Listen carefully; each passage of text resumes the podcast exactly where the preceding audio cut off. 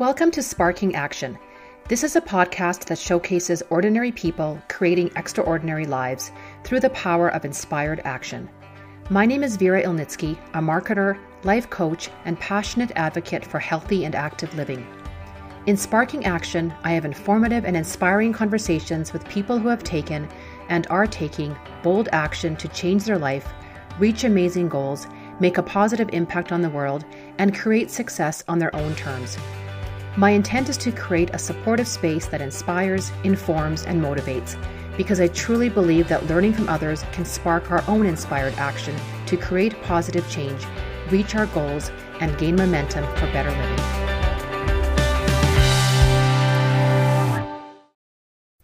Have you ever felt hopeless?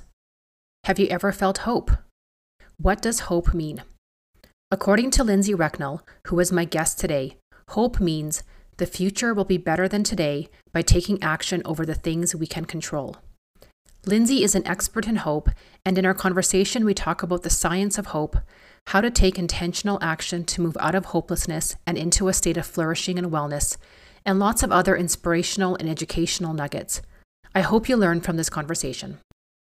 Hi, Lindsay. Welcome to Sparking Action. Hello. Thanks for having me.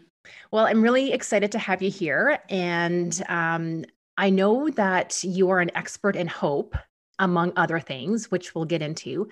But I'm really curious to dive right into that what an expert in hope means, hmm. how you got started, and what hope means to you.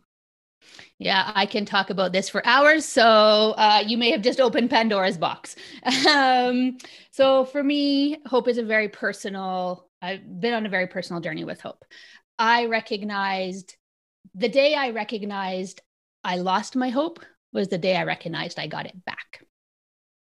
And I consider myself a reasonably self aware kind of person. You know, I've taken, read all the books, I've taken all the courses, done all the things. And so I was, this moment, this totally innocuous moment, really blindsided me because I thought, I'm reasonably self aware. How did I not know that I was feeling hopeless, that I was not striving towards you know my goals that i was just going through the motions. I mean i was doing all the things that's expected of you know an adult. I was going to work i was getting the groceries i was putting on pants all of the things. Um, but i just realized that i wasn't doing it with my regular kind of zest for life there'd been a lot going on in my life at the time. Um, I was suffering from some extreme burnout at work. We were going through mental health and addiction at home. There was just a lot. And looking back on it now, I think, well, obviously you had lost hope. There was so much going on. It's this thing called burnout, it's this thing called hopelessness, but I didn't know what it was called or how to articulate it. And for me, once I identified that there's a problem, my answer is to go looking for the solution. So I read a lot. I sometimes say that my biography could be she was born, she learned to read, she did things with what she learned, and someday she will die because I just, I just, I learn to read and I learn and I use things um, from what I learned. And what I learned was this thing called the science of hope. It's a field of science within positive psychology positive psychology being a sort of um, antithesis to traditional psychology. So, if you think about traditional psychology as the science of decreasing sadness, positive psychology is the science of increasing wellness, leading to human flourishing. It's been around since the 80s, 1980s, uh, sort of founded by a, a scientist called Dr. Martin Seligman out of the University of Pennsylvania. He was the uh, president of the American Psycho- Psych- Psychology Association. Such a hard time with that word. American Psychology Association. And he had been doing research for uh, decades before that on, um, on learned helplessness is kind of where he started or he where he was at at this point but he recognized that not only could we learn to be helpless but we could also learn to flourish and so in his tenure as president he um, that was his main focus uh, of his research, kind of from there on. And when I learned how science works in the brain, how there's a hope circuit or how hope works in the brain and how there's a hope circuit that is actually neurobiologically impacted by our ability to look into the future and take action on on those dreams i felt so validated i mean we all know intuitively that hope is a thing, right? You know what it feels like to feel hopeful. You know that bubbly, intuitive kind of feeling within you. But I didn't realize until I read the research and listened to listened to the speakers and learned all of the evidence and um, and research studies that are going on to support this power. I didn't realize how impactful it could actually be on our lives. Mm. What did hopelessness feel like to you? Mm. Uh, it felt blah. It felt empty. It felt no, it did not feel joyful. Um, I am typically a pretty positive person. Um, it didn't take away my positivity. It just felt blah. I, I had stopped looking forward to the future. I was really about every 10 minutes at a time all I could manage was feeling like I can do this next 10 minutes, not even next hour sometimes. I could just do this next 10 minutes at a time. Um, and yeah, I just, it was just status quo, going through the motions, not reaching for that future better than today, which is how I'd lived my life, you know, for all of my 38 and a half years mm-hmm. at the time. Was it something that happened overnight, do you think? Or was it something oh, that just happened incrementally and you didn't really even realize that it was happening? Yeah, I can't. Um, I definitely looking back, I know that there was input into that, but it wasn't one big catastrophe that created that for me. Um, that's a really insightful question, actually, because I feel like hopelessness is gradual. It does kind of sneak up on you. I don't know that it's um, that you are aware of it, regardless of how self aware you are. And, uh, you know, I used to laugh because I'm not a very deep thinker. I'm not a very introspective person. Um, and so, although I'm self aware, it's mostly happens that self-awareness sort of comes afterwards not while i'm in the moment of it because i'm not very intentional about that which i think is a skill that i have learned over the last four years of doing this work is to be more introspective but um, i think it probably snuck up on me a little bit uh, si- more silent than some other people who are more self-aware um, sort of while it's happening or checking in with themselves even more often. Yeah, I'm asking that question because I'm just wondering if people can recognize that in themselves. Mm-hmm. And I mm-hmm. hear a lot of people saying, I feel blah, especially right now. People feel very heavy. Um, they're feeling stressed. We're obviously still in the middle of a pandemic. So, amongst other things happening to people. So, that's why I'm asking like, is there something that you think is universal that people would feel, or is it something that's very personal? So I do believe that hope is very personal, but I do think that the feeling of hopelessness is quite universal. I do I truly believe that hope is on a scale and it shifts depending on the moment, depending on the situation, depending on the sort of season of life. But the feeling of hopelessness is that when you've lost that zest for the future, when you've stopped looking forward to what's next, when you don't feel like you can do the next thing because it's just too hard, um, when taking action feels like you might as well ask me to walk on the moon you know when it just seems too impossible to do that next thing that uh, that describes hopelessness to me. How does that tie into mental health? Mm.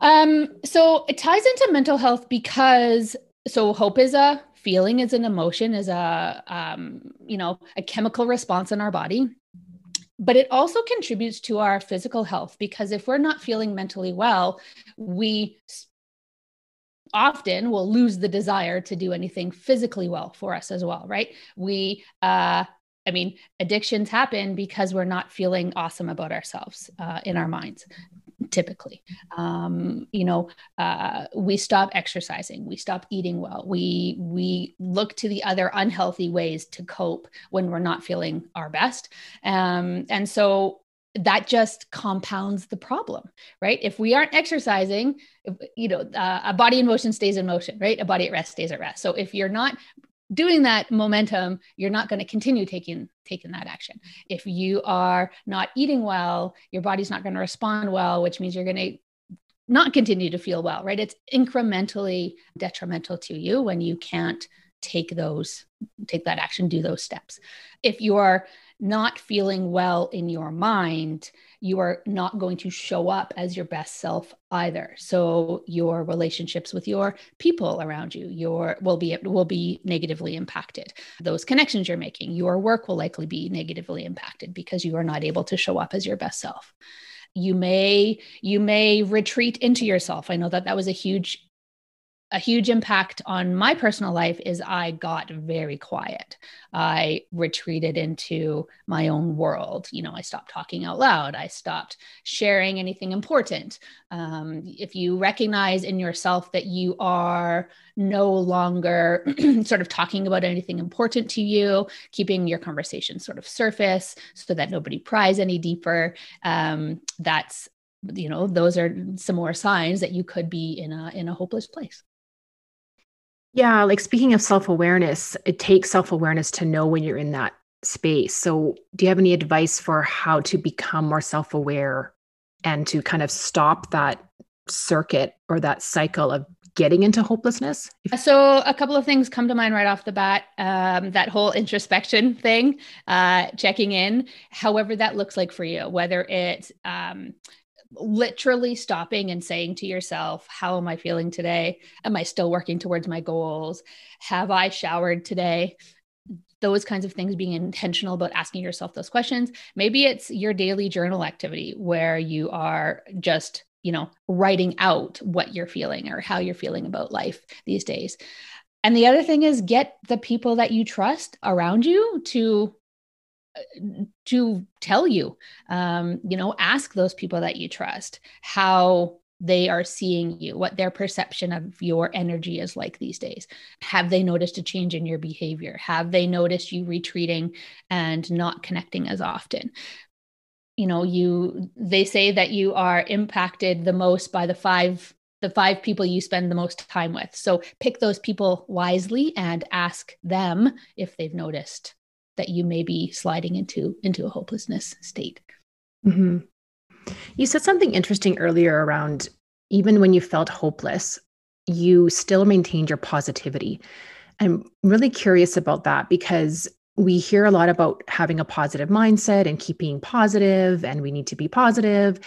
And that's interesting to me that you still maintain that. So, was it kind of a false positive? You, you know what I mean? Like, how explain that to me? So I I believe that positivity and hopefulness are two parallel but different things. Optimism falls in there as well. So positivity and optimism are often uh, used interchangeably. The difference between between optimism and hopefulness in my mind is that action piece. So to feel positive and to feel optimistic, I do have expectations that things are going to turn out okay. I know that I have some control over my actions and that the choices I make will get me closer to wherever I want to be. I know that th- I, I believe that things will work out. I believe that, you know, I believe the best in people. I believe that I have agency over my own, um, my own sort of destiny but I also know that I need to take action towards those things. And it's that action that differentiates. Hopeful people will continue to take action. No matter how small that action is, they will continue to move towards that more hopeful future as opposed to just believing that it's going to be. One of my favorite things to say is that hope without action is just a wish. Hmm. And if you are, you know, optimistic people are often wishful people as opposed to hopeful people are those that take action towards that future better than today. Have you found in your work that sometimes people don't know how to take that action or they're in a place where like you said before they just you don't feel like taking that action? So how do you overcome that inertia Ugh. Yes, absolutely. Uh, not only in my work, but in my personal life. We were talking before we hit record today that I went on the worst run this morning. And I am a I consider myself a runner. but to even get my sorry butt into my running shoes this morning was the worst. So I think that is also a human experience where sometimes we just don't feel like it. Um, whether it's we feel like it's too hard, we don't know what to do next, there's too many things, and it's all overwhelming. And so we completely shut down, or we just can't fathom having enough energy to do anything at all. Literally start the smallest place you can think of. If you can't get out of bed today, start by wiggling your toes. I know that seems ridiculous, but if you can wiggle your toes, your brain goes, huh, I didn't think I could do that, but I can totally do that. So what else can I do? Right? Start by wiggling your toes. Then maybe you knock your knees. Then maybe you shimmy your hips. And then eventually you're sitting up, your feet are on the floor, and you're in the shower that momentum builds on momentum, builds on momentum until your brain knows that it's just the deep, dark part of you that's saying you can't do it when you actually can. And you just need to continue proving to yourself that you can. That is the easiest way to start is to start with the absolute smallest thing you can do. Hmm. And then I would say for me, something that really helps um, kind of on the um, like ongoing kind of maintenance of things, recognizing that I'm going to get back into these places where I just don't want to do the thing. Uh, I'm huge on routine and habit. I exercise every morning because that's just my routine. There's no, there's no excuse. There's no anything on the days that I can. I work out at the same time, do the same exercise every day. It sounds ridiculously boring, but I know that my brain is accustomed to it and I just do it. It's no, there's no excuse. My brain just knows there's no excuse to do it. The routine is just there and I can save up my energy for other things. What else do you do to keep yourself motivated and in action? Um, so I set goals. Um, for me, that having something to look forward to, having something to plan for. Um, I am not by nature a structured thinker. That is not something that is a preference for me, but I know how well it works for me when I stay in that habit and routine. So if I can set a goal and then kind of work the plan backwards, I'm really good at following direction, really good at being told what to do, even if it's only myself telling me what to do. Um, so I do, I set those goals and then create a plan by working backwards to get me to that place. The other big thing is to have grace um, it's not always going to work out in a perfect way. You know, I have, so I was telling you earlier, I like to work out at 6 30 in the morning. Winter is hard, or that, that time period between winter and spring is hard because I like to be outside. And at 6 30 in the morning, it's dark and I, I don't feel comfortable being outside when it's dark. So I really have to motivate myself at the during this time period to continue working out at 6:30. And sometimes it just doesn't work. Sometimes I have a meeting at 7 and I have to shower before that, you know? So have some grace for yourself if it doesn't work out. Don't go looking for those excuses uh, so that it just can't possibly work out, but have some grace with yourself if it does. We know that life gets in the way and other people's emergencies become our problem, no matter how proactive we are about it. Um, that is actually my word for the year for 2021 is grace because I'm trying to be mm-hmm. focused on having grace in my own life and having grace for other people as well. Oh, that's amazing. Thanks for sharing that.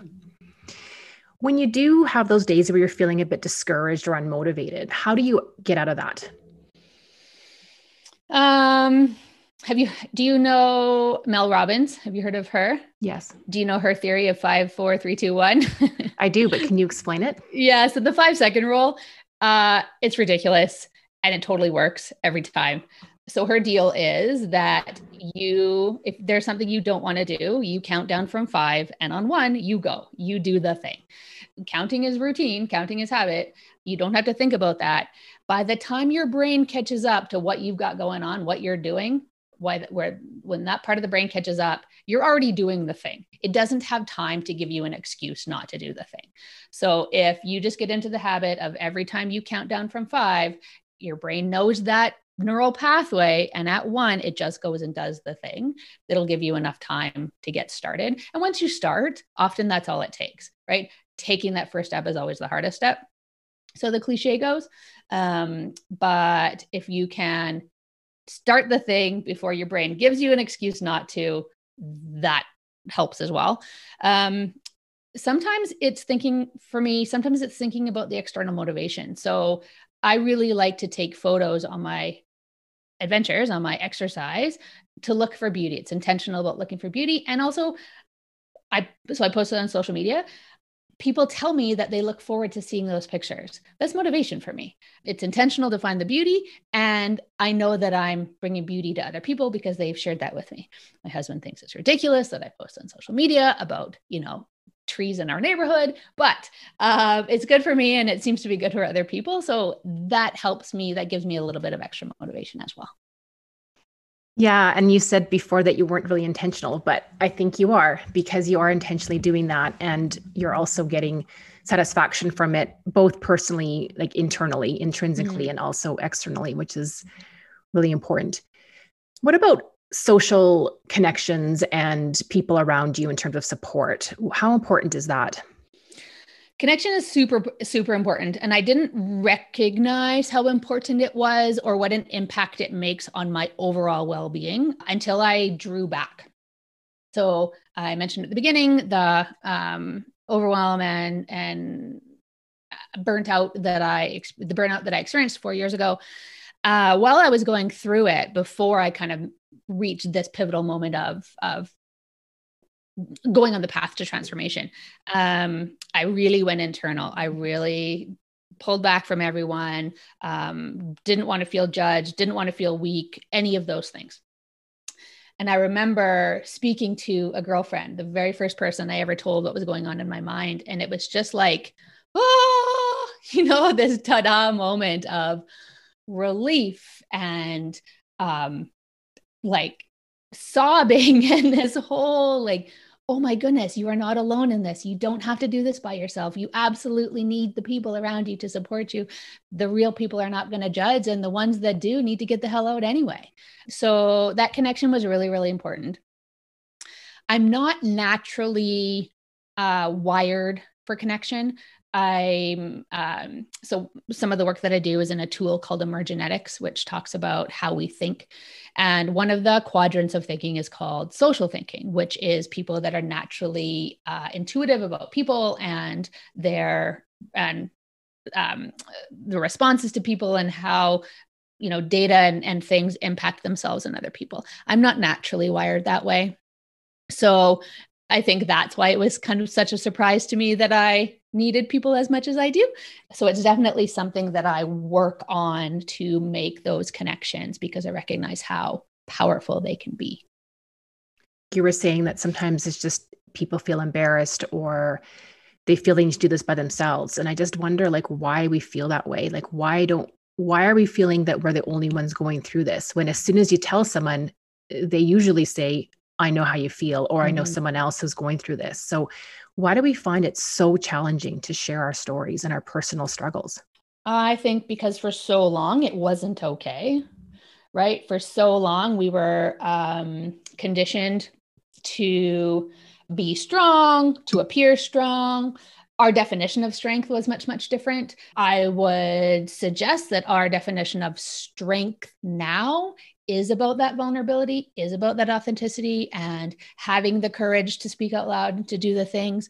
Whereas not that long ago, the definition of strong was sort of stoicism and not showing pain or not showing fear or any of those things. And so I think, I mean, I'm happy to say that I think it's changing, but it definitely is new um, sort of evolutionarily speaking, or even even community speaking. I also think until we go through something, it's not personal to us. We are inclined to judge that which we don't understand. Also, when we don't understand, fear is a natural response, as opposed to curiosity and compassion having gone through what I've gone through in the last four years, my capacity for compassion is exponential. My non judgment is way stronger, is way bigger, is way, you know, broader than it ever was before because I have I have personal experience now that I didn't have before. And also, I have that self awareness that I didn't have before and a, a, different approach to life and to people and to other experiences that is much more curiosity focused as opposed to judgment focused not intentionally. I never would have considered myself a judgmental person, but I definitely, looking back, was judgmental simply out of ignorance. Yeah. How do you think we can nurture those conversations and that community of trust and openness and vulnerability? Curiosity has been a huge one. Asking asking insightful questions uh, and listening to the answer. You can't just ask the question and then not listen to the answer. Uh, I think listening is a totally underrated skill. Um, I think that staying present is a, in a conversation is something that we all can learn to do better. And matching our walk with our talk. Hmm. So, you know, in our organizations, as an example, we say we have an open door policy, yet our doors always closed, right? That physical barrier totally contradicts what we're saying our open door policy is it's no different in our personal relationships or when we're trying to have conversations with our with our friends with our family if you say you know what i'm always here for you. you know whatever you need yet anytime that they ask there's always a reason that you're unavailable or you can't make the time or something that is completely contradictory to what you're actually telling them. I think that's really important as well is to recognize where those inconsistencies might be and change your behavior to match what you're saying out loud. Back to the self awareness. Mm, yeah, damn self awareness. it's good for us. How do you stay present in conversations and really listen? this is a learned skill. Definitely. Um, so, our brains are wired to be the most efficient. And in a conversation, it is typical that we will our brain will go ahead in the conversation especially if we think we've already heard this story we already know the answer we've been asked this question before we're naturally inclined to get ahead in the conversation and so, first off, it's that self awareness again to recognize this about our brain and to intentionally override that uh, default mechanism in our mind. How can we stay present? Well, we can bring a piece of paper and a pen to the conversation.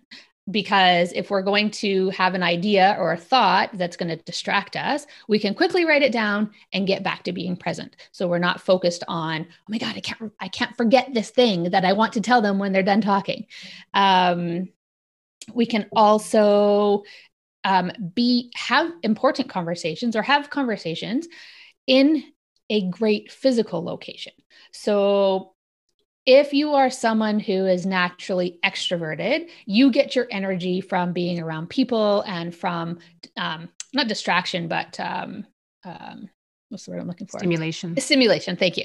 From stimulation. So have a conversation in a coffee shop have a conversation on a walk have a conversation you know where there you know where there's music playing in the background because that's going to help you stay present because you're in the most comfortable stimulating environment for you if you're more often introverted and you get easily distracted have conversations one-on-one in a quiet place where it feels calm and soothing to you or also on a walk but maybe down you know a garden pathway instead of downtown Calgary. You know, so be intentional again, be intentional about where you are having these kinds of conversations so that you can stay present.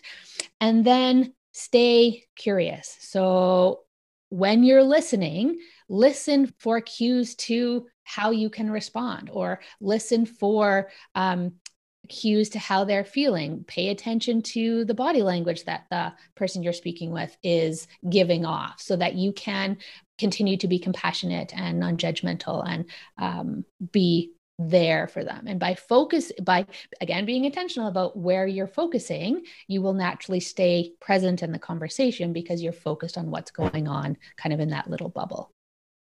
That's really good advice. Thank you I just wanted to have a couple of definitions from you. You talked about burnout, and I just wonder what that means so that people know when they're approaching that, or maybe even if they're in burnout right now. Mm-hmm. So, burnout is uh, it's more than just being stressed out.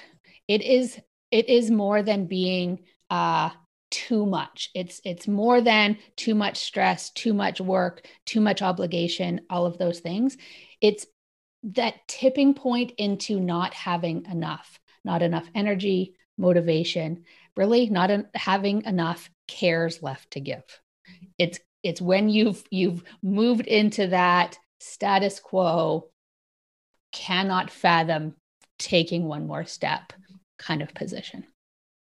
Stress is the actual chemical response in your body to the stressors. So which was light bulb moment for me because often we think if we get out of this stressful situation if we finish that project if we you know quit that job if we get out of that bad relationship that the stress will go away.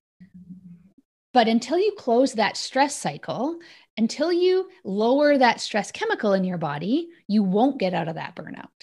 You actually have to close the cycle and remove the stressor to get out of that um, that place of burnout and be able to sort of come back to that more hopeful place. The good news is it's totally possible. Burnout is not a end state. It is not the only place you can ever be once you're there. You can absolutely stop the slide and you can absolutely get back out even if you do get to that place. So am i hearing you correctly that it's physical and yeah. mental Totally. Yeah, 100%. Burnout is both physical and mental. Um, kind of like we talked about at the very beginning, your mental state has so much impact on your physical state and vice versa. So when you just don't have enough energy, which is physical, uh, cares left to give, which is mental, emotional. You don't have anything for anybody else. You can't, you know, uh, be there in the way that you used to be there, or feel like you can be there in the, the way you used to be there for other people.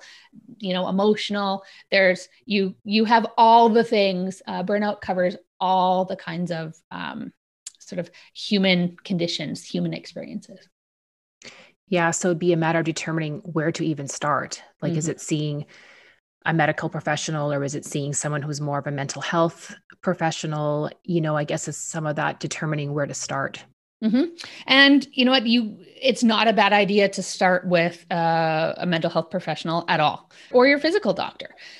Start somewhere. The point is just start. Whether you just start by talking to a friend, start by reading a book, start by learning more about what it is you're feeling and what options are out there for you.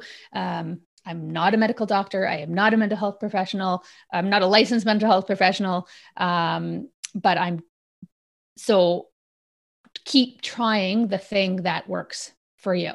Just do something, take some sort of action, no matter how big or small it is, just take some kind of action. The other thing is that what works for your friend that you opened up to may or may not work for you. And also, what worked for you last time may not work for you this time, which is frustrating and annoying and awful because we want like a you know we want a recipe to follow that's going to work every time. We want those cookies to come out the same way every time. And that is not how life goes. That is not how our um, how flourishing happens. It needs to be adjusted and kind of measured and um, you know thought about and different actions taken in in different scenarios. And it may not work the first time but keep trying I promise something will work. You just have to keep trying. Mm-hmm. So, on the more positive flip side, what's your definition of wellness and flourishing? The future will be better than today by taking action over the things you can control. That's my definition of hope. So, if we are thinking about a future better than today, my definition of human flourishing is when we are striving towards that future better than today. We are looking for joyful moments. We are connecting with people that are important to us, that bring us up, that make us feel good about ourselves and the people around us. Uh, it is when we are um, feeling intentional about what we're giving into the world, we're probably giving back to the world in small and big ways that make us feel good and are making an impact on those around us. Um, when we are in, in alignment with our values and continuing to align our behavior with those values and continuing to walk the talk aligned with those values um, and accomplishing and living and just being in a way that feels really good to us. Flourishing is also on a scale. It's not always awesome. It's not always easy.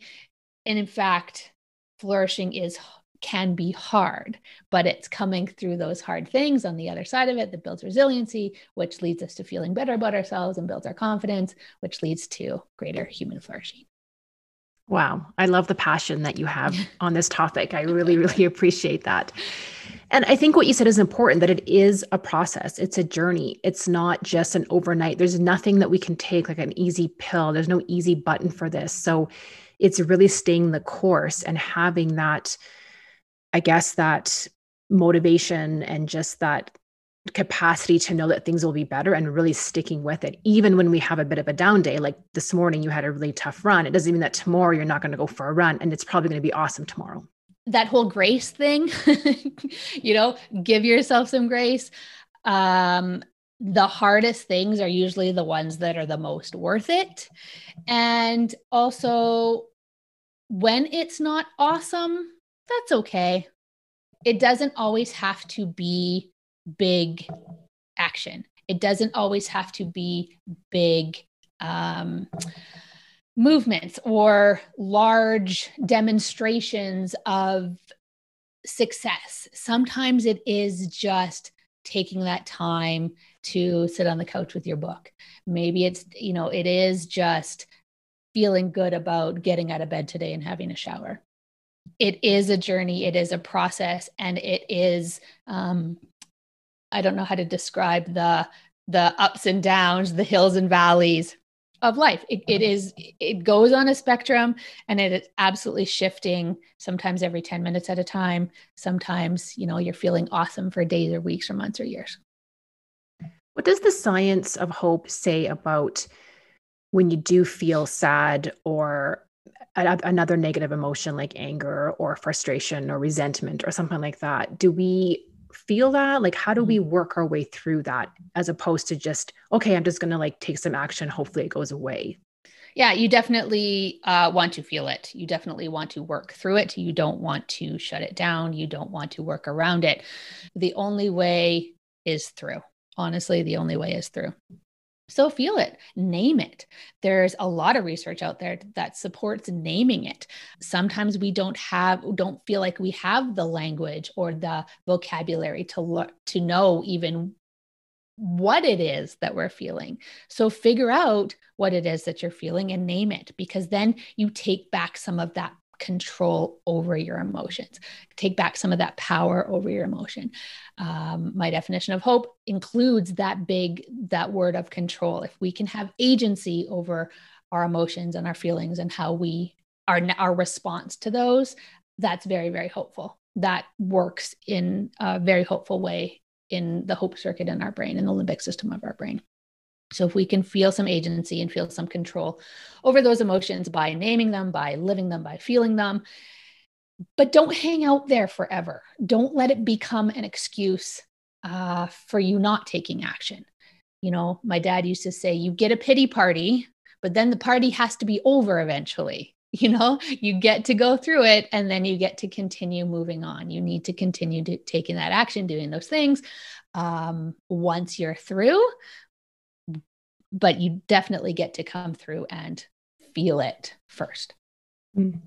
Is there a particular resource you would suggest in mm-hmm. terms of how to name those feelings?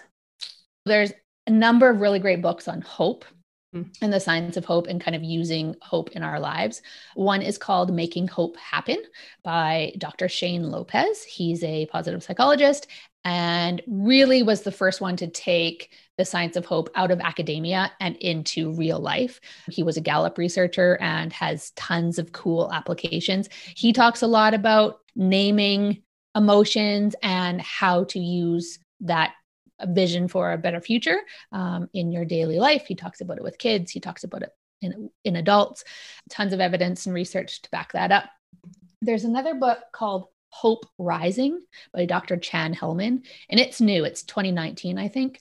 And it talks about a ton of practical application for hope and talks about the over 2,000 research studies done in this area to support how powerful hope can be as a tool for for human flourishing for productivity for you know um, better health outcomes, uh, physical and mental health outcomes, uh, better better results in school, better results in our career, and uh, that's a very powerful book as well for the evidence evidence to support this work. The number one book that I recommend anybody to read on this topic or any of these topics is The Book of Joy. It's a book by the Dalai Lama and Archbishop Desmond Tutu on the occasion of the Dalai Lama's 80th birthday. And it's five days of dialogue that they had in India where they met to talk about joy. And if you can listen to it on Audible, it's even better because it's the Dalai Lama's translator and the Archbishop in his own voice. It is so good, so good. It talks about science, it talks about human flourishing, it talks about spirituality and laughing and if you're going to read nothing, only read that one because it is so good. I have the Audible and I bought the book for everyone I know because it is that good. That's awesome, Lindsay. I'm looking for more books to read. I just ordered a few, but I'm going to add these to my list. And I'll also post the link in the show notes for everyone that they can follow and um, buy those books as well. So thank you for those recommendations. That's really excellent. So, this podcast is called Sparking Action. What advice would you give people to help them create a spark of action in their own life? Mm, dream big. I I am a personal empowerment uh, coach, I suppose. I believe in personal empowerment. I believe in using the power of, of the science of hope to move towards our dreams. There is nothing that says you can't dream big.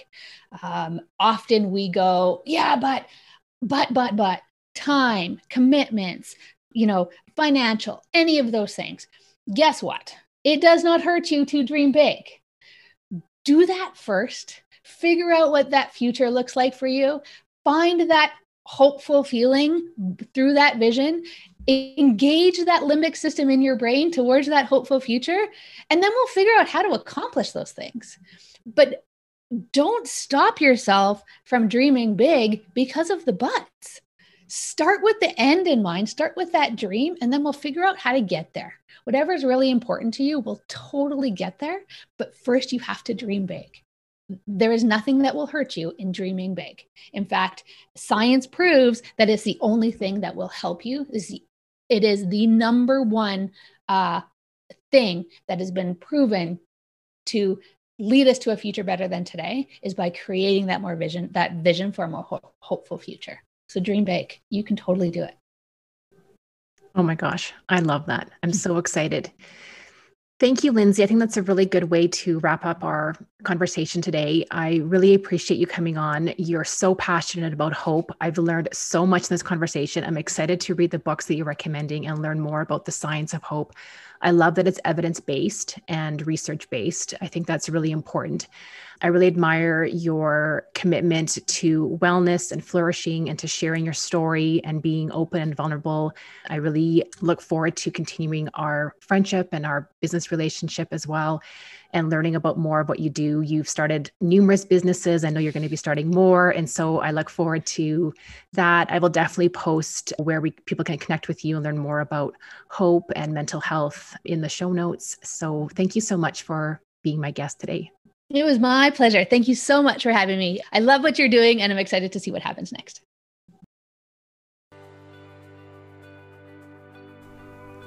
Thank you for listening. I hope you enjoyed the conversation today. If you did, please share with someone who you think might enjoy hearing it. And if you have an idea for a future guest on Sparking Action, please connect with me. Also, I'd love to hear your feedback, comments, and suggestions for the podcast. I look forward to connecting.